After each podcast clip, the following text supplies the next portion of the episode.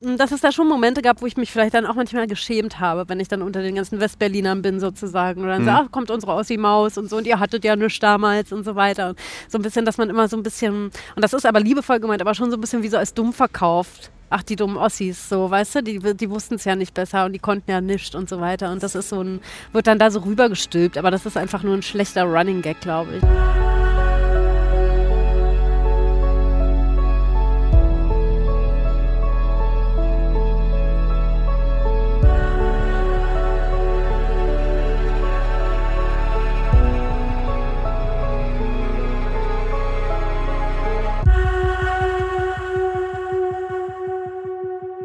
So, die Aufnahme läuft. Jawohl. Wir sehen beide das Rot. Mhm. Ähm, die Person, die mir gerade zugestimmt hat, dass die Aufnahme läuft und dass das rote Licht der Aufnahmegeräte läuft, ist Lena Brasch. Und ich möchte Sie, liebe westdeutsche Hörerinnen und Hörer, folgendermaßen vorstellen. Sie kommt vermutlich aus der ostigsten Familie Ostdeutschlands. Das liegt daran, dass ihr Opa, Horst Brasch, zusammen mit Erich Honecker die FDJ gegründet hat. Das reicht eigentlich schon, mehr muss man eigentlich nicht erklären. Dass die Kinder dieses Opas ähm, berühmte Schriftsteller, Schauspieler, Radiomoderatorinnen, Buchautorinnen sind und sie selber jetzt am Berliner Ensemble, was ja das ostigste Theater überhaupt ist, nämlich weil es von Bertolt Brecht und, seiner, Brecht und seiner Frau Helene Weigel gegründet wurde, ähm, ein Theaterstück inszeniert hat. Und zwar äh, It's Britney Bitch, in dem es in erster Linie, nee, vordergründig um Britney Spears geht, aber, aber im Hintergrund, jetzt mal grob zusammengefasst, um Kapitalismus und wie Frauen ausgebeutet werden. Richtig, und um Väter. Und um Väter. Ja, aha. Und ich habe, äh, weil ich die spontane Entscheidung getroffen habe, dieses Theaterstück zu sehen, ihr auch am Sonntagabend, also gestern, geschrieben, ob sie Lust hätte, mit mir für den 3. Oktober über den Osten und welche Rolle der Osten für jemanden spielt, der 1993 geboren ist. Also mhm. für jemanden, der vier Jahre nach dem Mauerfall auf die Welt gekommen ist, in, wie gesagt, der ostigsten Familie der Erde. Ähm, spielt diese DDR für dich, das ist eine bescheuerte Frage, die ich mir fast selber beantworten kann, aber ich möchte sie trotzdem dir stellen. Spielt sie für dich eine Rolle? Klares Ja. Und spielt sie für dich auch außerhalb von Armbrotstischgesprächen, von langen Autofahrten mit der Mutter ähm, eine Rolle? Also würdest du mhm. sagen, dass diese DDR und die deine Familie so geprägt hat, dich auch weiter geprägt hat? Ja, definitiv. Also ich, hab, ich bin auf jeden Fall ostsozialisiert, würde ich sagen. Ich sehe mich selber auch als Ostberlinerin und ich sehe mich, ich habe auch irgendwie eine DDR-Identität auf, auf eine Art. Und ich habe, mein, mein, Onkel Thomas hat den schönen Satz gesagt, ähm, Gegenwart ist nichts anderes als das Resultat der Vergangenheit und der Acker, auf dem morgen das wächst, was passieren wird. Und ich glaube, das kann man für sowohl die Identität eines Menschen über, als auch die Menschheitsgeschichte generell und die Weltgeschichte sozusagen, kann man das immer anwenden, diesen Satz. Und deswegen bin ich genauso, wie ich Ostberlinerin bin und irgendwie eine DDR-Identität habe, bin ich auch Jüdin, auch wenn ich nicht jüdisch aufgewachsen bin, aber eine jüdische Familiengeschichte habe und so, ähm, ist, bin ich das Resultat der Vergangenheit und das Resultat meiner Familie sozusagen und meiner Familiengeschichte. Deswegen ganz klar auch Osten. Wenn du, kannst du dich erinnern, dass du, also dass du versucht hast, dieses Ostding abzustreifen es gab nämlich eine Phase in meinem Leben, wo ich mich zum Beispiel, wenn ich nach Hamburg gefahren bin, um da zu arbeiten, mich nicht so richtig getraut habe zu sagen, dass ich aus Ostberlin komme, mhm. dass ich Osteltern habe, dass ich auch noch eine Stalinisten-Oma hatte. Mhm. Ähm, ich habe mich dafür geschämt, mhm. dass das meine Identität und meine Herkunft ist. Gab es das für dich auch mal oder warst du immer selbstbewusst und hast gesagt, nee, ich komme da gar nicht drum herum? Man nee. hört es an meinem Dialekt. Ja, nee, ich fand es tatsächlich nie ich, ich, war immer eher stolz drauf auf eine Art. Also auch sozusagen, was vielleicht, was ich meinte mit ostsozialisiert, auch was so die Werte angeht, dass ich immer ich habe schon einmal richtig auf die Fresse bekommen, als ich das gesagt habe, aber ich habe mir ganz lange gewünscht und würde es mir auch immer noch wünschen, in dieser Zeit aufgewachsen zu sein. Ähm, und ähm, weil es auch darum geht, dass man weiß, dass es mal anders war. Also ich meine, ich bin 93 geboren. Ich habe jetzt nicht so viel Wandel mitbekommen. Jetzt gibt es gerade natürlich einen krassen Wandel, einen krassen politischen Wandel, vor dem ich auch wahnsinnig Schiss habe und den ich sehr gerne nicht miterleben möchte oder der am besten gar nicht stattfinden soll. Aber ähm, diese anderen Werte, die man hatte in der DDR, beziehungsweise auch wenn es einfach nur darum geht, nicht zu wissen oder beziehungsweise nicht alles lesen zu können, nicht überall hinreisen zu können, ähm, politisch aktiv zu sein und damit eine andere Vision zu verfolgen, als man es heute vielleicht hat oder in meiner Jugend zumindest hatte, das ist auf jeden Fall was, wo ich irgendwie stolz drauf bin, dass meine Eltern das erlebt haben und so eine, mir damit auch andere Werte mitgegeben haben, ja. auch in der Kindheit. Obwohl ja dein Onkel auch rübergemacht hat. Der, der wurde rausgeworfen. Der wurde das rausgeworfen. ist was anderes. Stimmt. Der, ist, der wollte nicht gehen. Der ist rausgeschmissen worden. Der Ja. hat ja 68, ähm, äh, 1968 hat er Flyer verteilt und so. Dann ist er in den Knast gekommen, gegen Prager Einmarsch. Ist er in den Knast gekommen, ist ein bisschen früher wieder rausgekommen und so. Und dann wollte der ein neues Buch veröffentlichen, hat das dann Honecker selbst, also höchstpersönlich quasi vorgelegt. Honecker hat gesagt, kannst du vergessen. Also entweder du kannst das hier unterm Ladentisch verkaufen oder eben heimlich rausbringen, dann gehst du aber wieder in den Knast. Oder du gehst in den Westen und veröffentlichst es da. Und Das war ein Buch über die Ar so Arbeiter. Das war so eine genau. Arbeitsbeobachtungsgeschichte. Genau, genau, was er auch im Knast geschrieben hat, beziehungsweise danach hat er ja in einer, äh, in einer, in einer Fabrik gearbeitet, beziehungsweise so in Maschinen und so und hat dann genau über die Arbeiter. Es ist ganz witzig, dass du sagst, so, er wollte Mhm. nicht weg, er wollte eigentlich was verändern. Diese 68er-Generation, mein Vater, der auch oft Gast in diesem Podcast schon Mhm. war, ähm, hat auch davon erzählt, dass es eben, man unterschätzt immer, wie viele Menschen sich die Veränderung 68 gewünscht haben und wie Mhm. traumatisierend dieser Niedersch diese Niederschlagung auch für meinen Vater zum Ja. Beispiel war und für Ossis Ja. einfach. Ja. Diese Hoffnung, einen freieren und offeneren Sozialismus zu leben. Würdest du sagen, dass deine Familie den leben konnte, trotz eines Opas wie Horst Brasch, der ja nun wirklich, äh, wie sagt man, kein Apparatschnick, Mhm. so heißt das Wort, glaube ich, Mhm, war, mhm. aber trotzdem ja Funktionär, der trotzdem ganz oben mitgespielt hat. Aber was meinst du, was, was dass man so dieses achten, also dass dann eben der Sohn Thomas sagen Ja. könnte, ich möchte gerne 68er Sozialismus haben, Ja. modern. Aber der Opa ja eigentlich sozusagen die erste Garde, die erste Riege war, die ganz anderen Sozialismus Ja. sich erträumt haben. Ich glaube, die haben, nee, also ich glaube, die haben sozusagen, meine Familie hat genauso den Sozialismus gelebt wie alle anderen DDR-Bürger auch. Und man muss auch dazu sagen, weil, also du meintest natürlich vorhin, das ist so die ostigste Familie der Welt, aber es ist, viele denken jetzt immer, das ist auch eine wahnsinnig berühmte Familie, auch damals gewesen. Die war ja da, die waren ja damals überhaupt nicht berühmt. Die sind jetzt sozusagen an ihrem Peak momentan der, der Prominenz sozusagen angekommen. Also sowohl meine Onkels als auch meine, meine Großeltern. Ähm, und ich glaube, dass damals auch 68, dass das sozusagen so dieser Umbruch war, wo mein Onkel, also wo Thomas dann eben auch so in den extremen Clinch mit seinem Vater gegangen ist, mit dem, äh, mit dem Funktionär, ähm, weil ihm da klar geworden ist, jetzt geht es nochmal richtig, jetzt werden die Fenster richtig zugemacht Hm. und jetzt geht gerade gar nichts mehr und dadurch dann versucht hat, mal so ein bisschen aufzumucken. Dann gab es immer lange, was bisher nicht klar ist oder nicht bewiesen ist, ähm, die ähm, die Vermutung, dass mein Opa Thomas selbst in den Knast gebracht hat, was aber nicht bewiesen ist. Ähm, beziehungsweise seinen, seinen sozialistischen Freunden, seinen Genossen Bescheid Mhm. gesagt hat, wo sich Thomas versteckt und ihn dann in den Knast gebracht hat und dadurch natürlich noch mal eine andere Wut hochgekommen ist in Thomas ähm, und eine andere, ein anderer Versuch vielleicht auch was zu verändern, äh, verändern zu wollen oder sowas. Aber ich glaube, dass die nicht unbedingt anders, einen anderen Sozialismus gelebt haben als, als der Rest der Republik. du hast am Anfang des Gesprächs gesagt, dass du ostsozialisiert bist. Was Mhm. heißt das? Ich, das ist eine gute Frage, das frage ich mich selber immer wieder, ehrlich gesagt, weil ich das häufiger mal sage, wenn ich mit, mit Personen darüber rede oder mich, ich gefragt werde, ob ich mich als Ost, Ossi fühle. Ich habe so ein bisschen das Gefühl, es ist auch ein Gefühl. Also das ist vielleicht, das liegt gar nicht ganz konkret an irgendwie an Erziehung oder sowas, aber ähm, vielleicht das, was ich vorhin auch meinte mit dass ich mit anderen Werten, nicht, dass meine Eltern immer gesagt haben, das ist gut, das ist schlecht oder du Mhm. musst das schätzen, was, was du hast oder so, obwohl das schon auch das Ding war. Aber meine Mutter schon immer ganz klar gesagt hat, man kann nicht ähm, äh, Wasser predigen und Wein trinken und äh, man, ist, man muss fair zueinander sein und so weiter. Das ist natürlich irgendwie einfach nur eine gesellschaftliche Voraussetzung, wenn man davon ausgeht. Aber ich habe manchmal das Gefühl, dass das bei den Ossis dann doch noch mal ein bisschen verstärkt ist, dass man mehr in, ne- in einem Miteinander lebt, dass man mehr aufeinander achtet, dass man vielleicht auch großzügiger ist, sowohl im Geben als Ja. auch oder und vielleicht auch schwieriger nehmen kann oder sowas.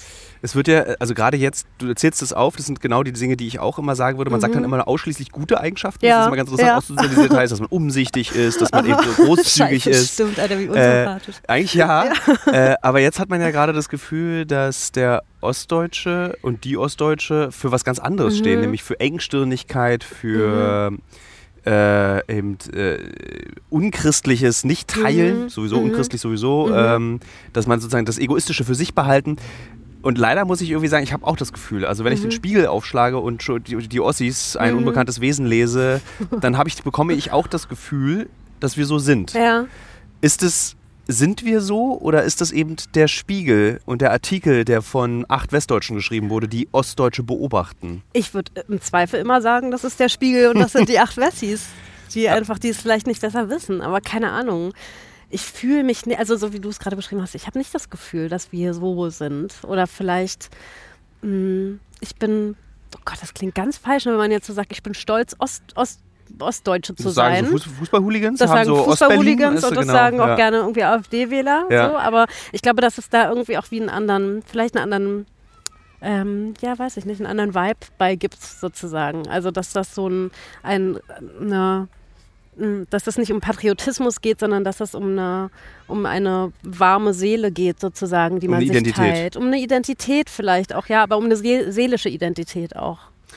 Meinst du, wir beide, ich neige ja auch dazu, mich diesem ostdeutschen Gefühl Mhm. so hinzugeben und auch dieser Identität so hinzugeben. Also meine westdeutschen Freunde, die mich kennen, Mhm. äh, kennen diese Erzählungen von mir. Glaubst du, wir würden auch so sein, wenn es dieses Ostdeutschland noch gäbe? Oder trauern wir wegen unserer Eltern und Mhm. Großeltern einer Sache hinterher, die uns so köstlich präsentiert wurde in den letzten 32 Jahren? Definitiv zweiteres. Ja. Ganz sicher zweiteres. Das ist, ich glaube, das ist auch eine totale Romantisierung. Auch alles, was ich gerade erzählt habe und wie ich mir das vorstelle und so.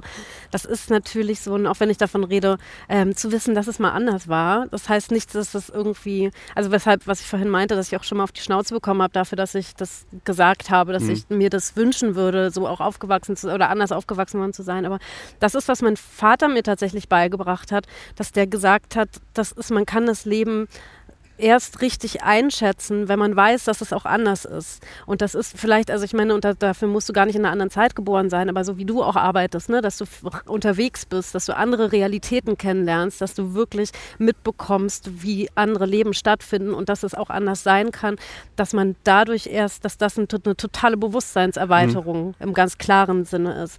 Und ähm, das meine ich mit, ich meine nicht, dass ich unbedingt mal gerne Krieg miterleben möchte, um zu wissen, dass es mal anders war. Aber das ist, im Kern ist das schon ein bisschen das, was ich meine. Und dann ist es so, wie ich das jetzt beschreibe, natürlich eine totale Romantisierung. Und ich glaube, wir wären, ich würde das nicht sagen, wenn ich das so wirklich miterlebt hätte oder wenn ich in dieser Zeit aufgewachsen worden wäre. Aber das Krasse ist ja, weil du gerade sagst, Bewusstseinserweiterung durch diese Veränderung, das Mhm. heißt ja auch, dass eigentlich 17 Millionen Ossis, die das Mhm. bewusst mitbekommen haben, diesen Bruch, das, darüber redet man auch so selten, Mhm. wie der verarbeitet wurde, wie Ja. das mit, was das mit einem gemacht hat, Ja. mit diesen 17 Millionen Ossis. Um ein Beispiel dir, du kennst es, aber die Hörerinnen und Hörer dieses Podcasts vielleicht nicht, zu geben. Sehr, sehr viele Menschen in der Berliner Theaterszene haben sich nach 1989 totgesoffen, Mhm. aus dem Fenster gestürzt, ermordet, umgebracht, erhängt in Dachstühlen im Prenzlauer Berg, Ja. weil sie einfach mit dieser neuen Realität nicht umgehen konnten, Mhm. ohne die alte Realität sozusagen über, alles, über alle Maßen hochzuheben, Mhm. sondern die wurden einfach vergessen und sind daran gestorben an Ja. dieser Wende. Ja. Würdest du sagen, dass dein Onkel zum Beispiel irgendwie auch an dieser Wende eingegangen ist? Auf jeden Fall. Oder beziehungsweise, was heißt, meine Mutter verbietet mir übrigens immer Wende zu sagen, weil sie gesagt, das ist ja an sich ja keine Wende, sondern das ist eine, das ist eine Übernahme gewesen. Es gab keine Wende in dem Sinne, sondern das- die Das DDR wurde verschluckt oder aufgefressen. Ich weiß nicht, wie es bei deinen Eltern ist, ob die das wird- Gleiche ich, sagen. was, was sagen die? Ich glaube, die sagen Wende, ohne dass da, also die Ja, ja. Ich, Mauerfall. Mauerfall, Mauerfall, richtig, genau. genau Meine Oma hat genau. immer gesagt, Versagen Gorbatschows. Okay, auch geil. Auch. Oma war immer besonders hart, also die war richtig hart. Das war dann, Aha. die hat auch wirklich immer, äh, wenn die von 89 gesprochen hat, hat die, hat die echt Tränen in den Augen bekommen. Aber war ja eben super, hatte ich dir gerade im Vorgespräch erzählt Ja. und manche wissen es aus diesem Podcast auch, die war ja Juristin, das ging der ja sofort wieder gut. Mhm. Die hat die Einigungsverträge mitgeschrieben, die hat sofort eine richtig tolle Stelle bekommen im Westen, Mhm. ähm, hat dann die Deutschen Theatertage organisiert, also es war schon auch, Mhm. also der ging es ja so überhaupt nicht schlecht danach und trotzdem war sie bis, wirklich bis der letzte Atemzug, war wirklich das letzte Gespräch vor ihrem Tod war, ihre ostdeutsche Seele, wir müssen gegen die Faschisten vorgehen, Ja. die Faschisten dürfen nicht wieder an die Macht kommen und Ja. sie ist 2018 gestorben, drei Jahre nachdem die AfD in den Bundestag Mhm. gekommen ist, also für sie war das wirklich so ein richtiges Ding. Mhm. Das letzte Gespräch meiner Oma ging um, Faschisten sind wieder an der Macht. Ja, krass. So, Ja. darüber wollten wir aber nicht reden. Wir wollten Ja. eigentlich über das reden, dass ob dein Onkel... Ob Thomas, ja. Genau. Naja, ich glaube, dass, oder beziehungsweise der ist schon viel früher kaputt gegangen, nämlich daran, die DDR verlassen zu haben. Oder verla also, da, dass er gezwungen wurde, die DDR zu verlassen. Da hat er dann angefangen, richtig zu saufen, da hat er angefangen, richtig zu koksen. Da hat er sich dann auch ähm, quasi kaputt geschrieben an einem Roman, der letztlich 15.000 Seiten hatte. Dieses Manuskript, dann ist ein kleines Heftchen, Mädchen mit der Brunke, das ist dann erschienen bei Surkamp, glaube ich, das sind jetzt 120 Seiten. Wie ist denn das? Das habe ich gestern in diesem Naja, nicht so meins, würde ich mal sagen. Also ich Destillat das aus ist 15.000 Manuskriptseiten. Das ist wirklich absurd. Das ist ja, glaube ich, auch, ist das nach, nee, das ist noch vor seinem Tod, das ist, glaube ich, 1999 rausgekommen oder sowas und 2001 ist er gestorben. Aber ähm, viel mehr wäre, glaube ich, meine Mama sagt immer, dass mein Opa wäre daran kaputt gegangen, zugrunde gegangen an diesem Mauerfall. Der Mhm. ist ja 89, also der ist ja wirklich kurz vor, kurz bevor die Mauer gefallen ist, ist der gestorben. Ähm, der war ja stellvertretender Kulturminister und der ist an Krebs gestorben und meine Mutter und auch Thomas haben früher schon immer gesagt, so, Vielleicht war der Krebs deshalb so hartnäckig, weil er ihm das ersparen wollte, was mhm. ein geringer Trost ist sozusagen. Aber Wollen wir kurz das den Leuten erklären, dass es eben äh, verschiedene Varianten von wie man in der DDR gelebt hat mhm. gab. Also es gab eben die, die wir aus Weißen See, dieser gar nicht mal so schlechten mhm. dreiteiligen, dreistaffeligen Fernsehserie kennen, also die unbedingt in diesem System funktionieren wollten. Und es gab die, zu denen auch dein Opa gehörte, die wirklich davon träumten, einen sozialistischen Staat aufzubauen, der sich vom Faschismus abgrenzt. Mhm. Also die DDR ist am Ende ein Widerstandsprodukt gegen den Faschismus. Das vergessen, glaube ich, sehr viele Leute. Absolut. Das ist nicht irgendwie so eine Installation der Sowjetunion, sondern Erich Honecker, Walter Ulbricht, dein Opa wollten ja wirklich einen antifaschistischen Staat. Die sind ja, also mein Opa war ja Jude. Der ist ja, der ist ähm, mit dem Kindertransport nach England gekommen, ist dann von England nach, ich glaube, nach Kanada ins Internierungslager. Und die haben ja dann sozusagen im Exil so eine Art jüdische, so eine jüdische kommunistische Kommune gegründet und dann gesagt, sobald Hitler nicht mehr an der Macht ist, gehen wir zurück und dann bauen wir ein besseres Deutschland auf. Wo man sich auch mal fragt, Alter, wie können, wie kann man denn als jüdische Person direkt nach dem Zweiten Weltkrieg hm. wieder nach Deutschland gehen wollen? Aber das war, die waren so überzeugt vom Sozialismus, vom Kommunismus, dass sie hergekommen sind. Die haben die FDJ gegründet und haben einfach dann diesen Staat aufgebaut mit einem, mit einer riesigen Hoffnung und haben es ja erstmal ganz geil auch gemacht, hm. so, bis, bis es dann irgendwie vielleicht ein bisschen zu ver weiß ich nicht, zu verschossen waren in diesen, in diesen Bahnen, nichts mehr ran und rauszulassen, sozusagen. Also sowohl gedanklich als auch körperlich. Wie nehm, nimmst du das und auch da in der Mutter, äh, dass eigentlich diese Diskussion, die jetzt aktuell entstanden ist, zum Beispiel durch Dirk Oschmanns Buch mhm. über diesen Osten als westdeutsche Erfindung, mhm. dieses dass da jetzt so ein Identitätskampf stattfindet, mhm. dass man mhm. jetzt sagen kann, nee, wir sind Ossis und das mhm. ist nichts mehr Schlimmes. Also wie, wie nehmt ihr das innerhalb der Familie weiter? Wie diskutiert ihr das? Ich glaube, wir diskutieren darüber tatsächlich gar nicht so wahnsinnig viel. Und ich habe ähm, Dirk Oschmanns Buch habe ich angefangen zu lesen. Es war mir dann aber auch irgendwie Vielleicht wütend. Zu, ja, richtig. Nörgelig, nörgelig, Nörgel, nörgelig, richtig. Ja. So ein bisschen, ja genau, genau, ein bisschen schlecht gelaunt. Ja. Und das macht mir dann auch schlechte Laune. Das halte ich dann immer nicht, nicht so lange durch beim Lesen.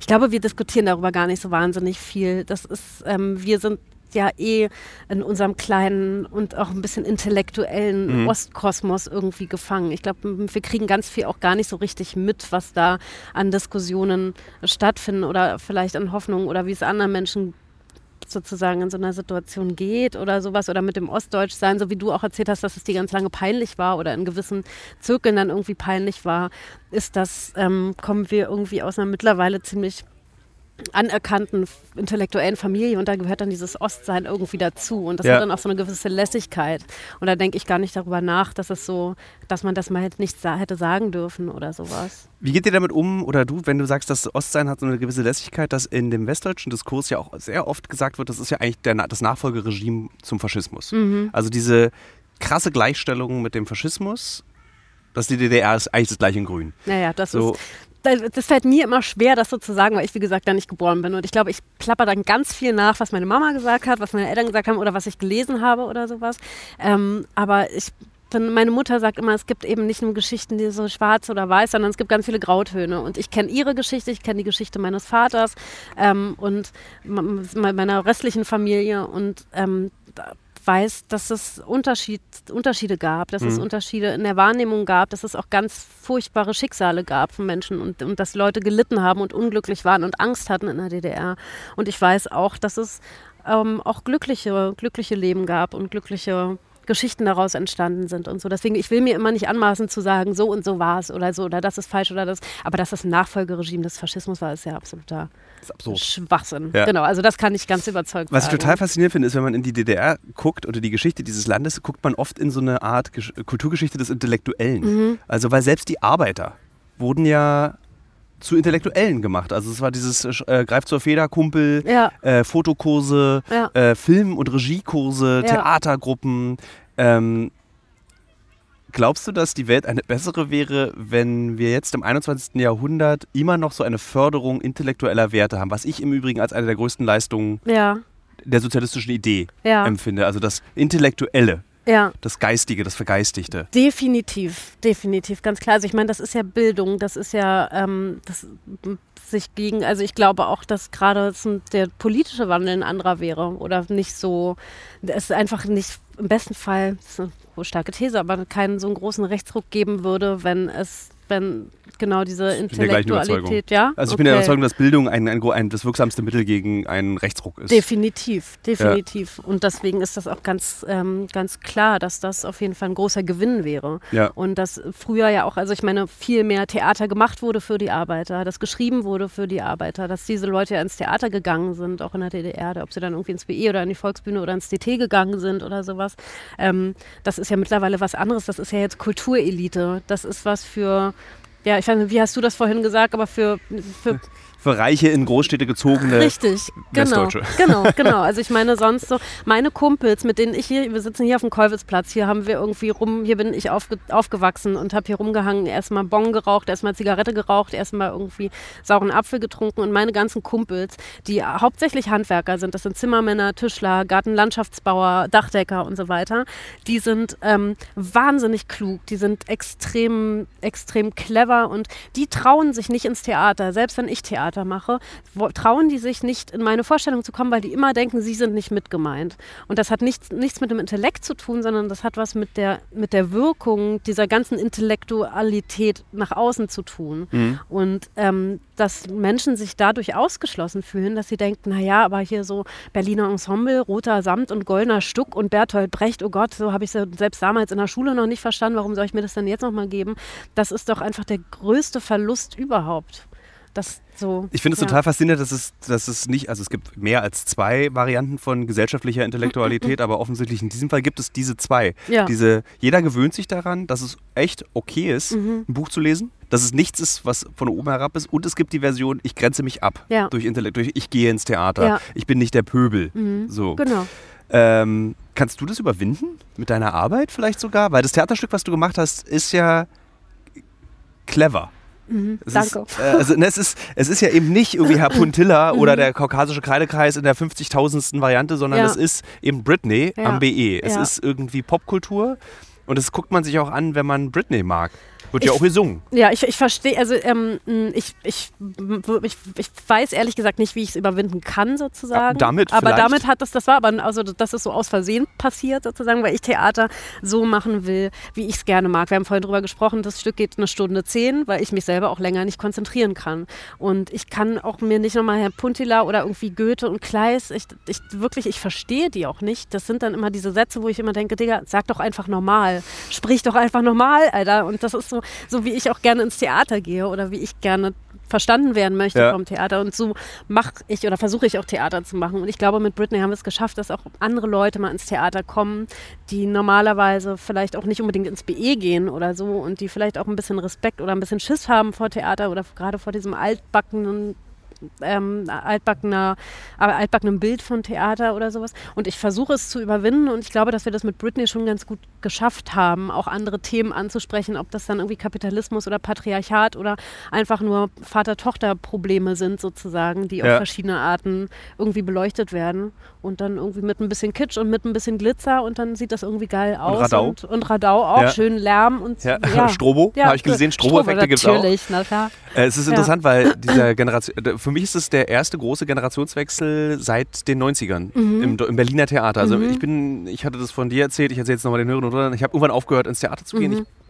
ich bin irgendwann nicht mehr ins Theater gegangen wegen meiner Großmutter, die mich in jedes Theater gezwungen hat. Die letzten Versuche waren Volksbühne, weil da waren ganz viele nackt und da wurde mit Fleisch geworfen. geil. und das fand ich irgendwie noch cool. Ja. Aber dann fingen an, die Stücke vier Stunden zu dauern. Dann also vier Stunden lang schreiende nackte Frauen, die Frida Kahlo sind. so, und ich dachte so, Alter, das halt- schaffe ich nicht mehr. Ja. Ähm, aber das war so ein Generationswechsel von diesem Büchner zu dem und jetzt zu dir.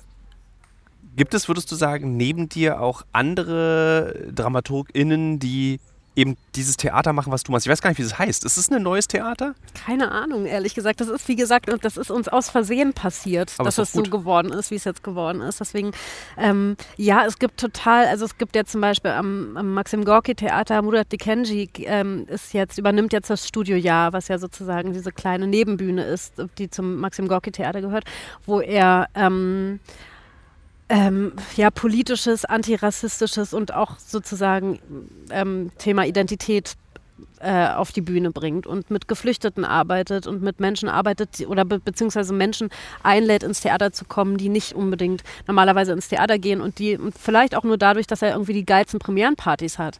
Weil du musst die geilste Party im Theater haben, dann, um die richtigen Leute reinzuholen. Und dann gehen die Leute regelmäßig auf eine Party und stellen dann fest, ach geil, das ist ja eigentlich auch ein Theater, hier könnte man sich auch mal was angucken oder so. Mhm. Also ich glaube, dass Muda zum Beispiel jemand ist, der sowas wirklich jetzt neu nochmal in die Stadt bringt. Der hat das vorher in Hannover gemacht, äh, am, am Theater. Und ich glaube total, dass jetzt unsere Generation da nochmal kommt und da nochmal ein bisschen rüberwischt, weil momentan sind das auch, ich meine, die Intendanten, das sind hauptsächlich, also es sind viele Wessis, sind hauptsächlich Wessis. Kastorf war, glaube ich, der letzte Ossi, der mhm. jetzt dann nach einer Volksbühne war. Und ähm, sonst. Der hatte auch so ein, am Ende auch so ein Brüll-Sex-Ding, irgendwie, der schreit alle Leute an und fest den an ja, Po. Ne? Ja, also an Po, das weiß ich nicht, aber äh, viel, es wird auf jeden Fall viel geschrien, geschrien ja. es wird viel gesoffen, wird viel mit Dingen geworfen auch und sowas. Und dass man auch davon so ein bisschen, ist auch wenn ich das meinen Freunden mal erzähle, die denken sich, ja, ist doch normal, oder? Die koksen doch alle, die saufen doch alle, die grabbeln doch alle rum. So, nee, Alter, also das ist doch, ähm, ja, das müssen wir vielleicht auch durch die Generation dann nochmal die ja. Geschichte wie neu schreiben oder so, keine Ahnung. Aber ich meine, es ist doch, wenn sozusagen, wenn das, wenn, wenn deine Generation es schafft, das Theater in einen weniger schmerzhaften Arbeitsplatz ja. zu, äh, umzuwandeln, ist doch auch gut. Auf jeden Fall, ja. total, total. Also für mich, ich bin total glücklich. Ich mache jetzt auch mit Sina, mit Sina Martens, mit der ich Britney auch zusammen entwickelt das ist die Darstellerin, habe. Ne? Genau, das ist die Haupt, also die Darstellerin und mit ihr habe ich das sozusagen auch zusammen entwickelt. Wir machen jetzt auch eine neue Arbeit und das ist so ein also Theater ist ja an sich auch einfach wie so eine, wie so eine Manufaktur von ganz vielen Handwerken, wie so ein kleiner Mikrokosmos. Und das ist so, ohne die Bühnentechniker geht gar nichts, ohne den Inspizienten geht gar nichts, ohne die Tischler, ohne die Garderobieren geht gar nichts und so.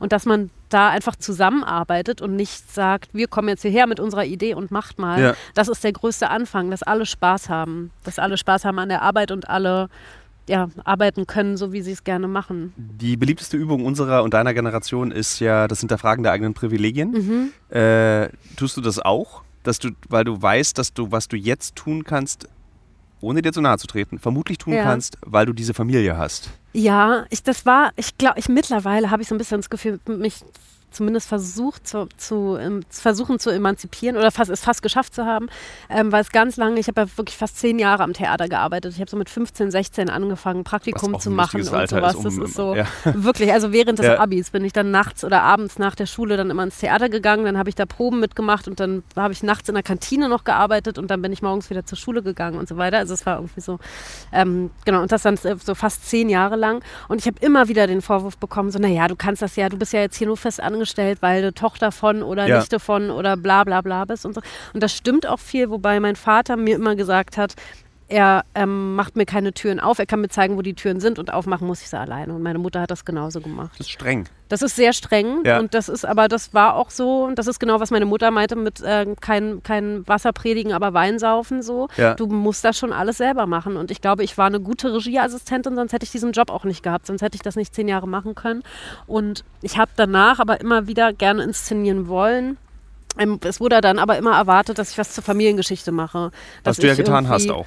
Naja, ich habe so Lesungen gemacht. Hm. Ich habe die Texte meiner, meiner Onkels zusammen mit meiner Mutter sozusagen inszeniert. Aber so eine richtige Theaterinszenierung, genauso wie ein Buch schreiben, ähm, würde ich sozusagen nicht machen und dass das nur daran aufgehangen wird, aus welcher Familie ich komme. Und deswegen war Britney, It's Britney Bitch jetzt meine erste richtige Inszenierung, die ich gemacht habe, die ich selbstständig gemacht habe, die rein gar nichts mit dieser Familie zu tun hat. Beziehungsweise nur im ganz Inneren vielleicht, was ich damit zu, auch zu erzähl erzählen möchte, aber es hat sozusagen nichts im Titel oder in, in der Oberflächlichkeit. Das habe ich mich nämlich während des Guckens gestern auch gefragt, weil du könntest dich natürlich perfekt abarbeiten an deiner Familie. Ja. Äh, aber dieses Stück ist wirklich das Gegenteil davon, ja. habe ich das Gefühl. Also weil es ja, so weiter danke. weg von deiner Familie kann es eigentlich gar nicht genau. sein. Und das war total bewusst. Das war wirklich bewusst. Dass ich, ähm, ich habe totale Privilegien, das will ich überhaupt gar nicht abstreiten. Und ich weiß auch, dass ich deshalb ans Theater gekommen bin und dass ich mir irgendwie früh selber Lesen und Schreiben beigebracht habe, weil ich nicht eingesehen habe, dass meine Mutter mir vorliest. Und weil ich wusste, dass meine Onkels geschrieben haben oder damals noch, also da, die haben damals noch gelebt, dass meine Onkels schreiben und so. Ich immer dachte, wenn die das können, dann kann ich das auch. Mhm. Und dann habe ich irgendwie ja, angefangen selber zu lesen und zu schreiben, weil ich so eitel war, dass meine Mutter mir vorliest als Fünfjährige und so. Und das ist natürlich, wie gesagt, ich bin das Resultat der Vergangenheit und ja. der, das Resultat meiner Familie. Und ähm, das hat auch mit Privilegien zu tun. Das auf jeden Fall. Und ja. Ähm, wirst du irgendwann oder denkst du, dass du sagst, ich muss mich nochmal mit dieser DDR beschäftigen und ich muss sie kritischer hinterfragen, weil ich das ist das, das was ich immer mit mir rumschleppe, Ja. dieses ich muss langsam aufhören, meinen Eltern immer zuzustimmen, dass alles irgendwie so interessant und toll und aufregend ja. war. Und die Poliklinik war ja wohl die beste Erfindung und die Tageskrippe, wirklich, äh, man kann, muss nicht gestillt werden. Aha. Man kann zwei Monate nach der Geburt in den Kinderkrippe gehen. Ähm, ich müsste das aber, glaube ich, auch mal ein bisschen kritischer hinterfragen alles. Aber ich habe irgendwie keine Lust, noch nicht. Ich auch nicht, ehrlich gesagt. Ich habe ehrlich gesagt gar keinen Bock. Also es ist so ein bisschen. Ach, ja, doch. Ich glaube, das macht man dadurch, dass wir jetzt hier sitzen und uns drüber unterhalten. Da geht Ja. das ja damit schon los sozusagen. Aber ich habe jetzt gerade nicht so diesen Forschungsdrang, mich nochmal hinzusetzen und so zu denken, ich muss jetzt hier nochmal alles umkrempeln und Ja. jeden Gedanken und sowas. Das hat dann, kommt dann, glaube ich, eher in der Arbeit, die man macht. Also wenn ich irgendwie schreibe oder wenn ich eine neue Inszenierung mache oder was auch immer, ähm, mich irgendwie mit diesem Thema beschäftige, dann werde ich da gar nicht drum herumkommen. Ähm, aber gerade habe ich auch beim, ja, weiß ich nicht, zum Beispiel beim Schreiben geht's, interessieren mich gerade andere Sachen. Ja. Und das schwingt natürlich dann immer mit und diese Thematik ist auch immer noch da und so. Ähm, und ich finde, man muss richtig recherchieren und ähm, sich viel mit den Geschichten auseinandersetzen und mit Menschen unterhalten darüber, wenn man über sowas schreibt, was man selber auch nicht erlebt hat und was man vielleicht irgendwie kritisch be beleuchten oder begleiten will. Aber gerade habe ich nicht das, den großen Drang, da jetzt noch mal eine große Forschungsarbeit für mein eigenes Wohl äh, anzustoßen. Ich finde es so faszinierend an Ostberlin ist, dass du ja auch hier durch die Gegend laufen kannst und eigentlich die ganze Zeit dich durchreflektieren kannst. Du kannst ja hier am Kollwitzplatz, wichtiger Platz. Mhm. Ja, So ja. Äh, für der gesamte, also dieses um uns herum, die Ja, Häuser. ja. Da wurde so viel, ich glaube, hier wohnt, äh, wie heißt der mit dem großen Bart der SPD? Ähm, Hier so. Thierse Mhm. wohnt da. Der wohnt immer noch da, ja. Ja, ich glaube, der wohnt da ja, immer noch. Ja. Äh, also hier wohnen lauter Leute, die so Geschichte geschrieben haben, die Aha. Berliner Geschichte geschrieben haben, die haben hier gewohnt. Als Kind durfte ich hier nicht hin im Übrigen, Ja. wegen den einsturzgefährdeten Häusern. Ach, wirklich? ja, ich, meine Eltern haben immer gesagt, Hatten die Angst, dass die Balkone runterfallen, alles. oder das, was? Wir, also wir sind ja früher dann immer, ich bin natürlich hier gewesen, Ja. Äh, in die Dachstühle. Ah, ja. Und da waren ja zu Ostzeiten, auch nach der Wende, waren da ja Wohnungen drin. Ja. Das waren, da haben ja Leute gewohnt Aha. in den Dachstühlen. Die haben Aha. die sich da so, so Buden gebaut. ja. Und meine Eltern hatten immer Angst, dass wir einstürzen oder durchbrechen oder das Dach fällt auf uns rauf oder die Balkone kommen Mhm. Ja. runter. ja. Äh, Oder du fährst in Friedrichshain und du fährst die Karl-Marx-Allee, die ich persönlich äh, wirklich liebe. Ja. Also ich liebe Ja, diese ich Straße. auch. Ja. Auch den Alexanderplatz in seiner Hässlichkeit. Also Aha. alles ist ja Geschichte in dieser Aha. Stadt und wir können ja so viel reflektieren, wie wir wollen eigentlich die Ja. ganze Zeit. Ja. Die Hässlichkeiten und die Schönheiten. Ja. ja. Äh, wann glaubst du, ist dieser ganze Ost-West-Ding gegessen? Ich habe, nee, sag du. Nee, sag du mal. nee, sag- Jetzt will ich wissen, was du sagst. äh, meine Vermutung ist, für uns beide spielt der Faschismus nur noch in der Diskussion Aha. und in der gegenwärtigen Wahrnehmung eine Rolle, aber Ja. nicht mehr als Gefühl. Aha. Also ich kenne, also vielleicht weil, weil wir aus den Fam wahrscheinlich weil wir aus den Familien kommen, weil unsere Großeltern keine Faschisten waren. Ja. Wahrscheinlich vielleicht die Kinder unserer Kinder, Mhm. Dass das für die keine Rolle mehr dass, spielt? dass das für die egal hoffe ich ist. nicht, ehrlich gesagt. Oder was heißt hoffe ich nicht, aber ähm, das ist, da, also es ist, es ist ja jetzt schon, jetzt geht gerade wieder ein Diskurs los, was so Ost-West angeht, ne? was irgendwie ganz lange, ich habe in der Schule nichts darüber gelernt. Ich habe in meinem Unterricht über die DDR war, äh, der ging irgendwie zwei Stunden lang und das ging einmal Frauen in der DDR und Mode in der DDR. Das Mhm. waren so die beiden Themen, Aber die ganz kurz, aber immerhin Ja. etwas, aber sonst gab es Bei sozusagen... uns gab es, glaube ich, nur Mauertote. Mauertote? Ja. Ah, naja, gut, und selbst das wurde bei uns gar nicht besprochen. Also es ist wirklich, ähm, sorry, oder dass es so, dass es auch Geflüchtetenheime gab für Leute, die aus dem Osten kamen, ne, nach, nach dem Mauerfall. Stimmt, das war das mir hat mich alles auch nicht. total überrascht. Das ist mit bei, das habe ich bei Lutz Seiler gelesen, bei Ster- Stern 111, Mhm. glaube ich, hat, hat er das. Und das fand ich, das, wo ich so dachte, das muss doch, also das muss doch miterzählt werden. Und ich hoffe, dass diese Thematik ähm, so schnell, also auch meine Kinder und die Kinder meiner Kinder sich immer noch damit auseinandersetzen, auch wenn die sich, auch wenn es vielleicht nicht mehr so eine krasse Identitätsstiftung gibt, aber dass es schon so lange noch ein Thema ist. Und ich Ja. glaube, wir sind gerade, dass wir jetzt auch wieder darüber sprechen und du mich gefragt hast, ob ich hier in den Podcast komme, dass wir genau über dieses Thema sprechen können.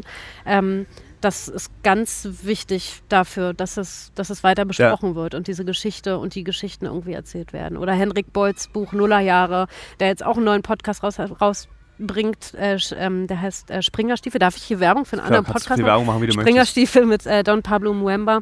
Wo es um Neonazis geht, Neonazis im Osten und so. Ja. Ähm, und das ist so, ich glaube, dass unsere Generation jetzt gerade ganz viel anfängt, ein bisschen aufzuräumen und aufzuklären und so. Ich glaube, weil unsere Eltern, unseren Eltern wurde beigebracht zu schweigen. Ja. Und wir müssen es nicht Mhm. mehr tun. Also Richtig, meine Eltern, ja. diese Scham meiner Eltern aus dem Osten zu sein, also meine Eltern haben sich da nie so wirklich sonderlich geschämt Mhm. dafür. Aber das stimmt nicht. Wenn ich, wenn ich über, also pass auf, Erinnerung, Mhm. 1993 der erste Westurlaub. Oder 94 äh, mit meinen Eltern nach Portugal. Mhm. Und ich glaube, meine Eltern wollten ultra Wessi-mäßig sein, sind so komplett ohne Gepäck auch gefahren, weil sie dachten, dass so Westdeutsche immer vor Ort ihre kauft man sich dann da? man kauft sich Oh dann da. nein. Und ich, das, meine Mutter hat es uns immer verkauft als so Wohlstand Ja. äh, und dass wir, dass wir Wohlständige jetzt sind. Mhm. Äh, dass also sozusagen vor 89 gab es so Funken unterm Waschbecken, weil die Leitungen offen waren. Mhm. Nach 89, meine Mutter Buchhändlerin, ähm, das Geschäft lief gut, wurde Geld verdient. Aber ich glaube, sie wollten Westdeutsche sein. Und wir haben auch in einem Golfhotel in Portugal Urlaub gemacht. Keiner Mhm. Gott, von uns Alter. spielt Golf. so, Das ist so eine ausgedacht, das ist so was Ausgedachtes, ne? Ja. Also so, da hat man sich dann so ausgedacht, wie das jetzt ist. Wie sind das, Westdeutsche. Genau, Ja. genau. Genau, so ein ausgedachtes West oder so eine ausgedachte Identität, die man so sich versucht überzustimmen. Und war das dann schön? Also ich hab, die Erinnerung daran war toll. Mein Bruder und ich Ja. haben Ameisen umgebracht mit so kleinen, äh, mit so Seifenblasen. Ja, dafür Dingern. muss man nicht nach Portugal Nee, fahren. aber es war sehr schön, sehr warm. Ja. Und es war, wir haben, es war eine Erinnerung an Langnese-Eis. Also das ist die Haupterinnerung. Meine Mutter war, ist, glaube ich, betrunken Auto gefahren und hat immer Leute angehupt und gewunken. Das sind so meine Erinnerungen daran. Und wie war es für deine Eltern der Urlaub? Also dieses, In meiner haben die sich westdeutsch gefühlt, weißt du das? Das müsste ich, mal- ich habe jetzt mit dir diesen Gedanken formuliert. Ja. Ich müsste Sie das mal jetzt Frag nach. mal, Sie hören diesen mal. Podcast. Sie werden es mir wahrscheinlich sagen, aber spinnst du, Tilo? Ja. Wir waren immer Ossis. aber ich glaube, dass, äh, dass meine Eltern lange, lange Zeit ähm, sich gegrämt haben, eben auch aus dem Osten zu sein und das Mhm. Ja. eben nicht sichtbar machen wollten und irgendwie so. Und die sehen ja auch jetzt ein bisschen manchmal aus wie so Westleute. Mhm. So bunt, so bunt angezogen. Ja. So, ich keine Ahnung. Das verstehe, also deswegen, das, das verstehe ich auch sozusagen, ne? dass das ja aus einer anderen, ja, eben aus einer anderen Ja. Zeit kommt. So. Wir, und wir müssen es nicht. eben, Wir können, genau. wir können uns, wir, wir sind westdeutsch, Ja. wir sind west- und ostdeutsch sozialisiert. Also ich war zu klein auch um dann so, ich habe keinen, ich habe vierte Klasse. Mhm. So, das war's. Wobei ich doch tatsächlich, wenn ich so, ich bin tatsächlich relativ wenig in Westberlin. Ich treibe mich schon viel hier in irgendwie, weiß ich nicht, das ist das Einzige, Pankow. was ich mache. Ich auch nicht Nee? tatsächlich. Ich, Fra- nicht, Freibad Pankow ist zu kalt. ich, bin, ich bin immer Schwimmhalle. Ich gehe Also immer in die ich- ich- Schwimmhalle. im Sommer- Im Themenpark dann, weißt du? Klein. Das Milchbecken. Das war so ganz Mm, milchig. Die, ganze, die, die ganzen alten Leute, die, die die immer Frauen, so, die so viele Pflaster. So Haut, Haut, achso, ja, ja, Pflaster, Pflaster, Haut. Haarbüschel. Ja, Das ist ganz eklig. Nee, aber trotzdem hat es, ähm, ge- habe ich wenig Zeit verbracht in West-Berlin Ja. ähm, und bin hauptsächlich in Prenzlauer Berg und Mitte und maximal vielleicht noch Pankow unterwegs oder so. Und das ist schon, ich habe viele Freunde in Kreuzberg und das ist schon dann immer schon so ein Running Gag, ne? dass ich sozusagen als Ossi jetzt mal rüberkomme und ob ich äh, so, ob ich Ausweis und Pass und Ha, so Grenzkontrollen. Machen wir alle denselben Witz. Ich dachte oder? mal, das ist der beste Witz, den ich Mhm, kenne. ja, ich dachte, den habe ich erfunden, Genial. diesen Witz. Ich, ich mache diesen, immer im Auto mache ich diese, das Sicherheitsding Aha, runter ja, und genau. habe meinen Reisepass dabei. Ja, na klar. Okay, ich genau. dachte, das wäre ein Witz, den nur ich mache. Nee, den höre ich so einmal die Woche, wenn ich wirklich. Und das ist aber schon, dass es nicht eine, also dass ich, dass es da schon Momente gab, wo ich mich vielleicht dann auch manchmal geschämt habe, wenn ich dann unter den ganzen Westberlinern bin sozusagen. Und dann Mhm. so, ach, kommt unsere Ossi-Maus und so und ihr hattet ja nichts damals und so weiter. Und so ein bisschen, dass man immer so ein bisschen, und das ist aber liebevoll gemeint, aber schon so ein bisschen wie so als dumm verkauft. Ach, die dummen Ossis, so, weißt du, die, die wussten es ja nicht besser und die konnten ja nichts und so weiter. Und das ist so ein, wird dann da so rübergestülpt, aber das ist einfach nur ein schlechter Running Gag, glaube ich. Bis heute ja. muss ich Fragen beantworten zum Osten Ja. und die sind immer erschreckend naiv. Und das zwar, sind, was für Es ist welche? wirklich immer, hattet ihr wirklich nichts? Es ist Aha. wirklich bis heute, Ja. dachte, Alter, jetzt, also ich würde jetzt sagen, 30 Jahre danach sollte mal Aha. klar sein, dass auch wir. Güter des tä- alltäglichen Lebens hatten. Äh, und äh, die Bananenfrage kommt immer noch. Ähm, und ja, ich glaube, das sind die zwei großen Fragen. Ja. Äh, Hatten wir nichts und Bananen? Hatten wir wirklich keine Bananen? Mhm. So. Und da gibt es immer diese Geschichte, wie ich eine Banane zu Ostzeiten aß, aber nicht kaute, sondern einfach runtergeschluckt hat. und auch Da direkt so wieder ausgebrochen Oh, habe. herrlich. Da gibt es die schöne Geschichte von meiner Mutter, wie als sie das erste Mal nach New York gegangen ist, nach, nachdem die Mauer gefallen ist, und sie dann essen waren und die haben Garnelen gegessen. Und meine Mutter hat die eben sich in voller, also so mit Schale und mit allem drum und dran reingeschoben und ihre Freunde haben schon so geguckt und so. Und sie war dann total irritiert und meinte, was ist denn das Problem? Ja, du musst das, du musst das schälen. Und bis heute isst sie die aber komplett mit Schale, weil sie es so schön knusprig findet. Du kannst äh, frittiert, kannst du sie tatsächlich mit Schale nee, sie essen. isst die aber so, einfach Ugh. also gekocht oder gebraten oder was auch Hat sie immer. da nicht, das ist, diese Haut legt sich doch so hinten in den Rachen rein. Anscheinend nicht. Okay. Anscheinend nicht. Oder sie möchte seitdem nicht zugeben, dass sie nicht recht hatte. Sie zieht es jetzt einfach auch durch. Nee, Knallhart. das ist so schön knusprig. Die isst man so in der DDR. In der DDR. Wir hatten ja sonst nichts. Außer die auf dem Fernsehturm. mit. Genau. Wann warst du das letzte Mal auf dem Fernsehturm? An meinem Geburtstag. Es ist ganz toll. Ich auch vor einem Dreivierteljahr oder so. Ja, ja, ich Ja. genau, im Januar, am, am 6. Januar diesen, diesen Jahres, an meinem 30. Geburtstag, habe ich mir das gewünscht von meiner Mama, dass wir da zusammen Kuchen essen gehen. Und es ist immer noch genauso toll, finde ich, wie Ja, immer. das Essen ist immer noch genauso scheiße, Ja. aber ich, das ist wahnsinnig schön. Ich finde ich liebe das da oben. Jetzt also in dem Restaurant da. Ja, da so was dreht, Mhm. genau. Ähm, dieses, glaubst du, viele Menschen, die diesen Podcast jetzt gehört haben, waren oder sind genervt von uns beiden? So wie wir darüber reden, so, Ich hoffe nicht. so grinsend. Oh, glaubst du? Weißt Ich habe das, während wir darüber gesprochen haben, habe ich überlegt, ob die Oh Leute das vielleicht so, dass wir so, dass wir Geschichtsrevisionisten sind, dass wir blind sind vor der Wirklichkeit. Also dann würde mich da, dann so, sollen die das gerne sagen. Ja? Dann sag mir mal Bescheid, was du für Rückmeldungen bekommst. Vielleicht bekomme ich ja auch Rückmeldungen. Und dann können wir da gerne nochmal in eine Diskussion gehen. Aber ich, ich sehe, ich fand das jetzt ehrlich gesagt nicht so. Ich habe das jetzt nicht so empfunden, dass Ich, ich, ich habe, also wenn früher die Angst war, nicht zuzugeben, dass man Ossi ist, ist es jetzt so, Es ist eine, jetzt ist jetzt dieses- so umgekehrt, meinst du? ja, dürfen wir das, dürfen wir die Dinge so schön finden, wie, wie wir uns falsch an sie erinnern. Aber ich bin der Meinung, dass wir schon relativ reflektiert waren jetzt im Gespräch. Das ist Oder? wie, wie ist man nur gute Eigenschaften als Ossi? Wir waren super reflektiert in diesem Scheiße, Gespräch, Alter. haben wir ganz toll komm, wir kommen da jetzt nicht mehr raus. ja, fuck. Wie erklärst du Westdeutschen deine Familie, wenn die fragen? Wie erklärst du, zu, Hm. was, was, was sagst du? Was, erklärst du sie überhaupt?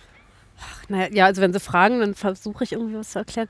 Es, mh, also ich sage immer, es ist eine jüdische Familiengeschichte in den Wurzeln, ähm, eine kommunistische, sozialistische Familiengeschichte.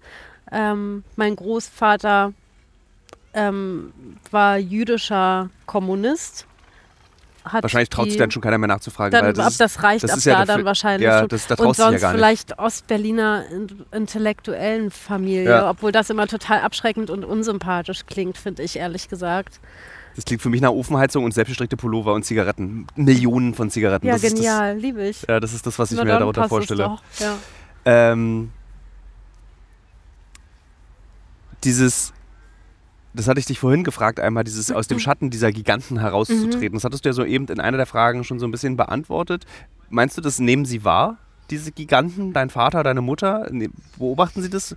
Mm, ja, ich weiß gar nicht, ob das so ein Schatten ist, sondern ich habe irgendwann wurde ich mal gefragt, ob ich, ähm, ob ich das Gefühl habe oder bereit bin, in die Fußstapfen zu treten dieser Das ist Familie. noch unangenehmer. Finde ich wahnsinnig unangenehm. Und Ja. dann sage ich immer, das ist, also will ich erstens gar nicht. Zweitens sind die vier Fußstapfen viel zu groß. Da passe ich überhaupt gar nicht rein. Und das ist ein, ich bin, nochmal, ich bin geprägt sozusagen durch die Familie, durch die Familiengeschichte.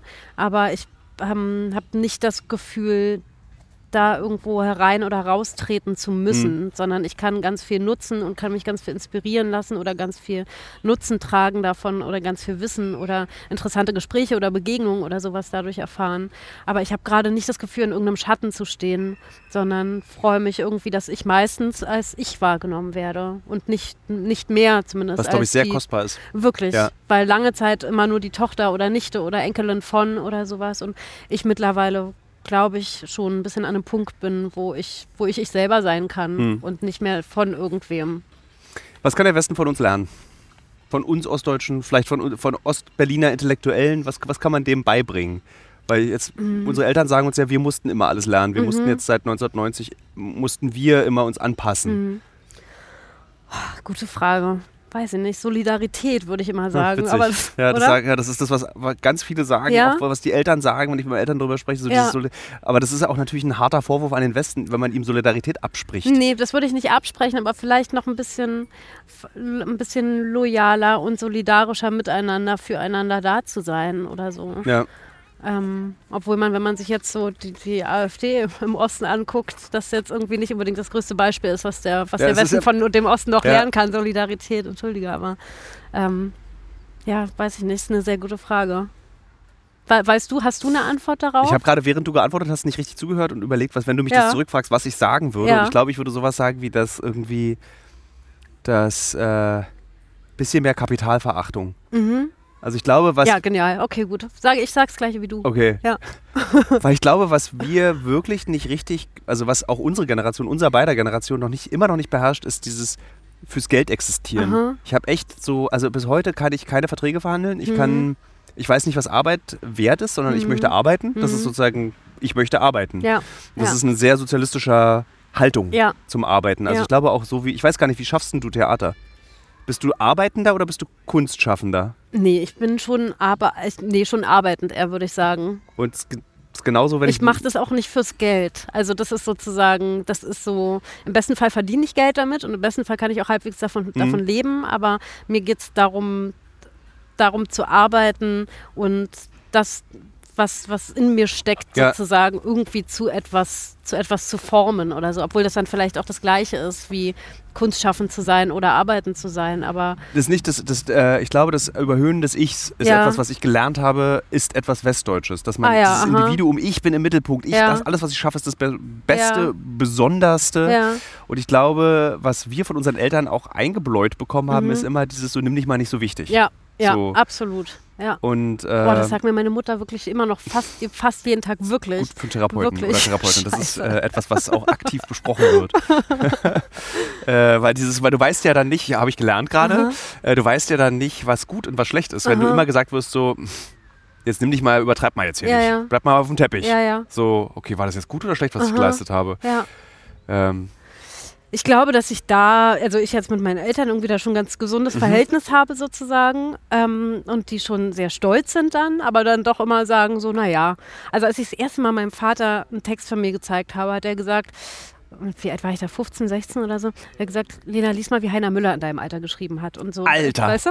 Und das ist erstmal, und ich weiß, das war ganz lieb gemeint. Das war das in, in dem Moment dachte ich so, du dummes Arschloch. Also so, wie kannst du mir als ich zeigte gerade meinen ersten Text und der war nicht so schlecht. Und so, und ich weiß aber, dass das so ein Genau das, nimm dich mal nicht so, da geht noch was, da ist noch Luft nach oben. Mhm. Und das wäre eigentlich die größte Beleidigung gewesen, wenn er gesagt hätte, ja, ja, ist ganz gut, ist gar nicht so schlecht. Sondern der wollte sozusagen, der weiß oder hat, hat gedacht, da geht noch einiges, nimm dich mal jetzt nicht so wichtig, sondern guck mal, Mhm. wie andere in deinem Alter geschrieben haben, da, da kannst du noch ein bisschen was oben drauflegen. Und frag- tu mal nicht so, als wärst du hier jetzt irgendwie genial mit, mit deinen zwölf Seiten, die du da gezeigt ich frage mich hast. gerade, ob die Wende aus unseren Eltern ähm, Balletteltern gemacht hat, weil wir alle ganz schön, also alle, Mhm. ganz schön getriezt wurden aus der Angst zu versagen. Also ich glaube, weil das, was unsere Eltern gelernt haben 1990 war, jetzt geht es in dieser Gesellschaft darum, zu versagen oder Mhm. nicht zu versagen. Und das haben die an uns weitergereicht, meiner Meinung nach. Also ich weiß nicht, ob deine Eltern genauso streng waren wie meine, aber meine waren so ultra streng mit, du musst das machen, du kannst auf gar keinen Fall Journalist werden, Mhm. Ja. du musst irgendwie Lehrer werden. Tilo, werd Lehrer. Ja. So, Ja. damit du Geld hast, damit es dir nie schlecht geht.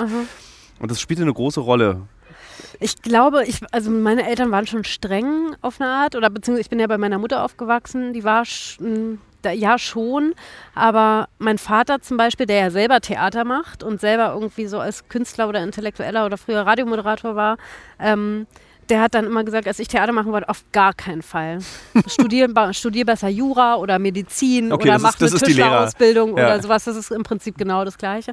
Aber so richtig, so eine richtig, richtige Strenge gab es in dem Fall nicht, dass ich da so extrem getriezt wurde. Sonst würde ich nicht das machen, was ich jetzt mache. Ja. Ich habe ja weder eine Ausbildung gemacht, noch jemals irgendwas studiert, sondern ich habe immer gesagt, ich mache halt das, was mir, woraus, was, was mir Spaß macht. Problem ist, dass ich nicht mit Geld umgehen kann. Das ist aber auch, was ich eigentlich, wo ich ein bisschen stolz drauf bin, was du vorhin als kapitalverachtend vielleicht äh, angesehen hast, was meine Eltern aber ähm, eher als verschwenderisch sehen oder Ja. als, äh, als, ähm, als, weiß ich nicht, nicht erwachsen genug oder sowas oder nicht verantwortungsbewusst genug oder so. Aber ähm, ja. Aber es ist so, ich merke gerade, während wir über Kapitalverachtung sprechen, Ja. auch wieder, wie privilegiertes Leben ist, was wir beide, was durch unsere Eltern und Großeltern ermöglicht wurde, dieses Leben, was wir leben können. Mhm. Weil stell dir vor, wir beide werden einfach Kinder von Wäschern oder Stahlschmelzern Mhm. in Nauen oder Eisenhüttenstadt. Wir wären, wahrscheinlich würden wir die AfD heute wählen. wahrscheinlich, wären wir, wahrscheinlich, ja. Wahrscheinlich wäre ich Neonazi gewesen, hätte jetzt schon drei, ist richtig krasse Klischees aus dem Mhm. Osten, aber ich, wahrscheinlich wäre ich verzweifelt am Leben. So und hätte Entscheidungen getroffen, die kacke sind. Ja, ja. So. Deswegen fällt es mir auch immer schwer, so groß über den Osten zu sprechen oder sozusagen oder irgendwie so zu, ähm, irgendwas einzuschätzen, weil ich, wie gesagt, hier am Kollwitzplatz groß geworden bin, in einer Künstlerfamilie oder als, als Kind einer Künstlerfamilie. Künstlerfamilie mit anderen Künstlerfamilien in meinem Kindergarten. Also so mein bester Freund Max MC Bomber, der jetzt irgendwie Rapper ist und mit dem, ich weiß nicht, wir haben früher Theater gemacht in der Grundschule, hier vierte Grundschule am Kolwitzplatz, haben wir in der Aula irgendwie Theater gemacht und irgendwie unsere Stücke selber geschrieben und das dann in den Hofpausen gezeigt und sowas. Und das ist ja, das wäre jetzt in Nauen als Kind eine, von einer, von einer, von einem Ja. Stahlschmelzer, wäre das wahrscheinlich so, hätte das nicht so stattgefunden, sondern Max Vater hat am Deutschen Theater gearbeitet, meine Eltern kamen irgendwie so und dann haben wir uns da gefunden und in der Pause dann hier auf dem Kolwitzplatz gekifft und während der Schulzeit dann da irgendwie Theater gemacht und wussten seitdem, wir werden zusammen irgendwie was, was schaffen wollen oder Ja. irgendwie Kunst machen wollen oder sowas. Und das ist eine sehr privilegierte und sehr andere Art, im Osten oder im nach dem Osten aufgewachsen zu sein. Ich finde lustig, dass du jetzt MC Bomber erwähnst. Ich wollte mit dir auch über Teute sprechen Ja. und Bomber können wir da Ja. mit rein dazu Aha. nehmen. Dass ich in, in deren Rap, den ich gerne mit, beim, beim Autofahren höre, Mhm. äh, wirklich sehr gerne. Auch dieses MDMA-Lied von Teute ist tatsächlich Mhm. ein sehr schönes Lied auch. Äh, und jetzt habe ich gerade eine neue Single, glaube ich, gehört. Ich weiß gar nicht, ob es von Teute oder Bomber war. Und da haben sie bewusst das Wort Kaufhalle und Plastik kam drin vor. Das war bestimmt Bomber. Ich habe ehrlich gesagt, von Teute habe ich in letzter Zeit nicht viel gehört, aber Bomber hat jetzt, der bringt jetzt, glaube ich, auch gerade ein neues Album raus. Dann war es wahrscheinlich gest äh, Bomber war es. Und da Kann ist mir sein, aufgefallen, dass dieses, diese bewusste Verwendung dieser Wörter Ja. hat mich so getriggert. Aha, und habe mich gefragt, ob das jetzt so der the Third Wave aha. Osten ist. Also nicht nur, dass wir darüber intellektuell diskutieren, Mhm. sondern es wird jetzt wieder Teil der Popkultur. Also dass du solche Wörter Mhm. verwenden kannst, ohne dass du schief angeguckt wirst. Also wenn ich zum Beispiel sage Plasse oder Kaufhalle oder Ja. hier, was wir in Berlin sagen, Dreiviertel vier oder Ja, sowas, ja. dann wird man so, hä? Ja. Ähm, glaubst du, das kommt jetzt, dass wir Also ich glaube, wenn das jetzt in einem Song von Max, also von Bomber Ja. vorgekommen ist, dann ist das genauso wie ich auch immer noch gerne. Also wenn ich in Späti reingehe, ähm, dann fange ich auch an zu Berlinern. Weißt du? Einfach nur, um mal klar zu machen, so ich bin, ich bin einer von euch so Ja. mäßig. Oder ähm, dass das schon so eine ähm, also erstens reden wir trotzdem noch so. Ich sage auch Ka Kaufhalle, ich sage auch Dreiviertel vier, ich sage auch Plaste und Kaffee und so. Und ähm, ich glaube nicht unbedingt, dass das so ein Stilmittel ist, dass man so sagt, Ja. ach, das, das, ähm, das setze ich jetzt mal mit in meinen Text mit ein, sondern dass das im Prinzip einfach so ein, ja, der gängige Sprachgebrauch ist. Ja. Und ich finde es total schön, wenn das beibehalten wird. Oder auch zum Beispiel Tram, dass man in der Straßenbahn sagt und so. Das ist so Tram? ein, Wer ja, sagt denn Tram? ja, wirklich. Die Leute, die hier sonst um uns herum gerade auf dem Kolwitzplatz sitzen, die sagen alle Tram. Ja. Das ist so.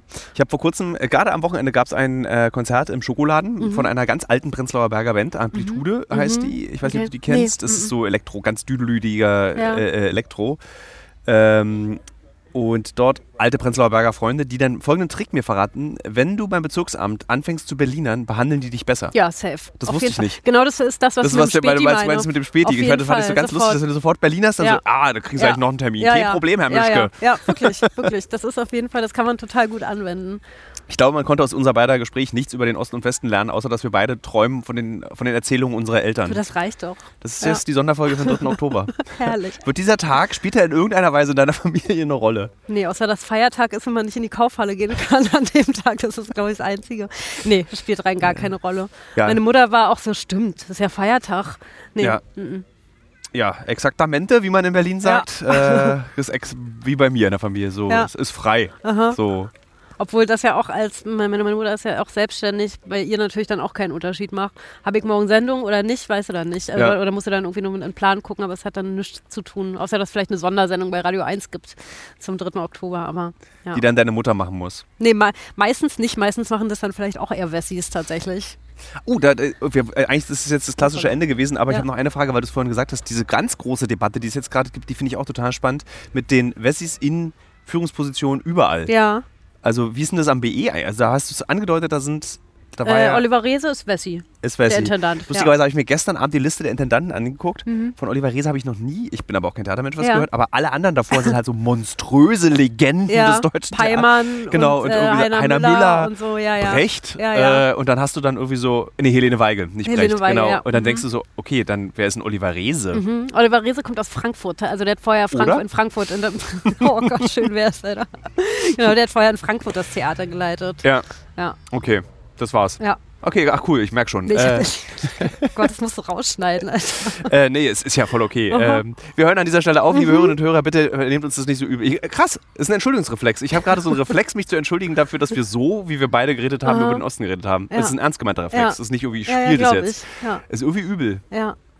Mir tut's nicht leid, ehrlich gesagt. Spitzenschlusswort. Ja. Vielen Dank. Danke gleichfalls.